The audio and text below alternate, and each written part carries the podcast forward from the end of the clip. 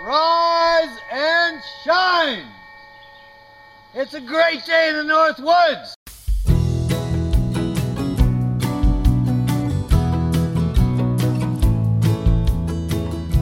Hello, camp family and wilderness enthusiasts from anywhere and everywhere. Thank you for coming together. Thank you for circling up again for another podcast episode. And I say circling up because we're back at the fire circle again for this one. Back for another trip story. So grab your marshmallows, grab your s'mores, and your bug repellent. Today's episode is told by Ned Brandt, who was at camp in the late 1980s. That was a unique and special time at camp for a number of reasons, and you can hear more about Ned's time at camp in a separate episode. But today, we're keeping the focus on a particular trip involving a particular canoe, the war canoe, or you might know it as the Big Banana, because it's painted green nowadays, but in previous decades, it was painted bright yellow, banana yellow.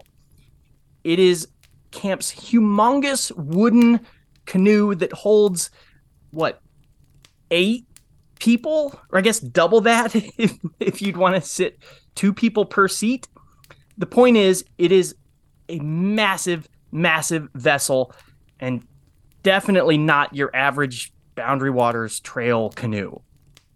But I'll let Ned take it from here with a good first person account of being on the trail with that canoe. So, Ned, please come on up to this virtual campfire and share your trip story with us.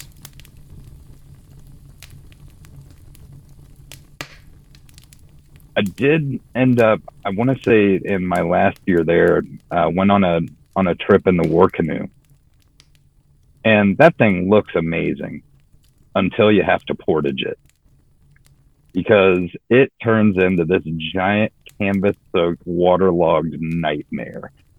Yeah, and we've all got a pack on, and then we're like, all right, let's all get under this thing, try and flip this thing up, and uh, it made for an interesting trip to say the least. Uh, we were on a six day trip and yeah, we easily covered like 40, 50 miles in that thing. Uh, we actually outran a storm. Uh, yeah, it was, it was raining, just coming down, cats and dogs. And we're like, all right, come on, if we can get our rhythm, we can get, get this thing really going. And uh, sure enough, we left the rain behind us until we were able to get to camp and get set up, and then the rain caught up. And it was one of those. And yeah, all I'm saying is thank goodness we didn't have to take it down the truck portage. That was the one that I was actually spared from. I never actually had to do the four mile portage. So I don't know if I missed on a. I was gonna say I don't know if I missed out on a rite of passage or not, some of the uh, some of the trips we took were unbelievable.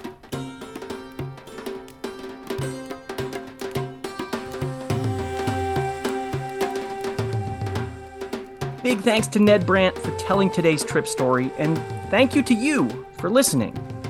If you like these podcasts, please leave us a like, give us a good star review, subscribe, all that stuff. You know what to do. And get in touch if you have a good CV trip story to tell at this virtual fire circle, because we'd love to hear it. Tune in soon for another story and another guest. And in the meantime, come hang out with other camp alums on Facebook and Instagram, and we'll see you soon.